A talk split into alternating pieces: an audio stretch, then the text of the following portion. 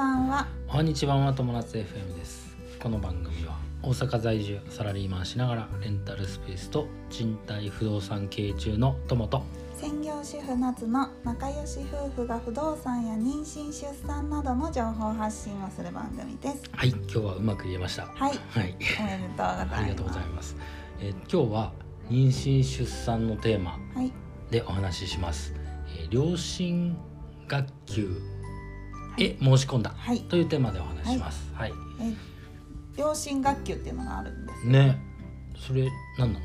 あのね、えっ、とコロナになる前は多分そのじ自治体とかでうん、うん開催されてもいただろうし、あとは病院とかでも開催されてただろうん。うものなんだけれども、うん。それってえっ、と両親にうんえー赤ちゃんのお世話はこうやってするんですよ。って、うん。まあ初歩的なことをうん。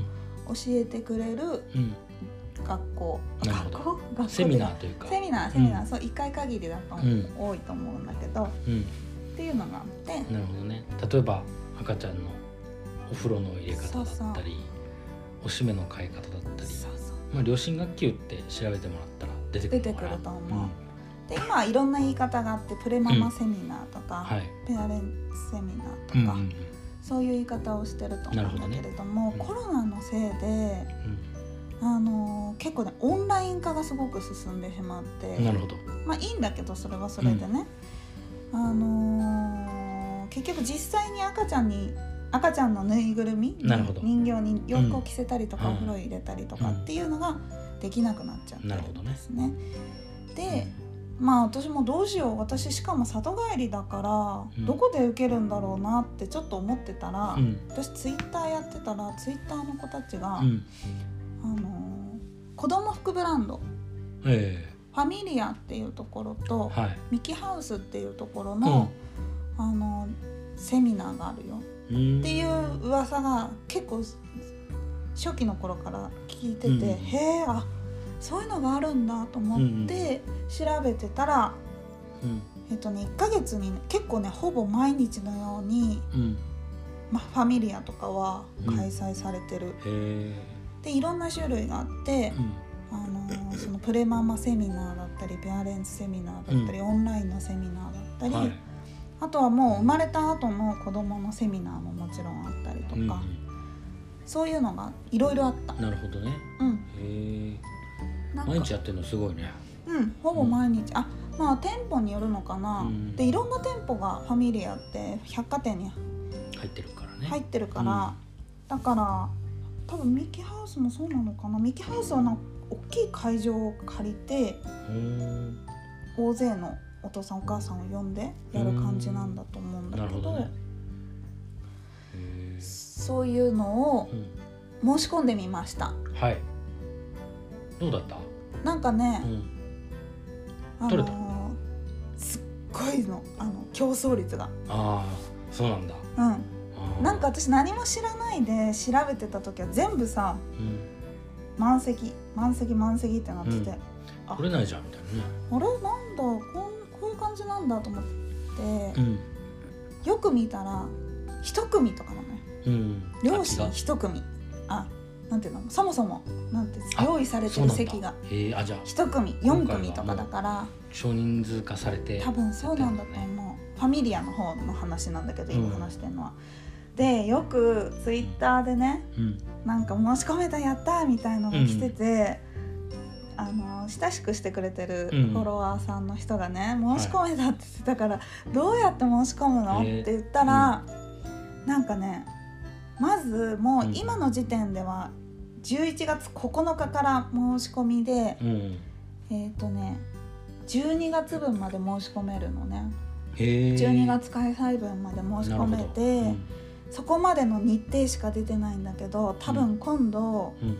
12月に入れば1月が申し込めると思うんだ。あだからその頃に1回ファミリアのホームページを見てみると、イベントっていうページがあるからそこを開くとね、セミナーのいろんな案内があってそこに何日に開催があります。う、ん。申し込みは何月何日から何時からってあるの、うん。でその時間で待ってそう。申し込むわけだ。そうしててって言われてそのフォロワーさんが教えてくれて、うんでもうね私ね何分前だろう？5分前にはアラームかけてうんそっから携帯でまずログイン自分の情報を登録しておかないといけないから、ログインしてあの全部私の名前とかうん。連絡先とか登録うん。ユーザー登録まずして、はい済ましておいて、ね、でログインしてうん。うんそのページ申し込みたい日付のページを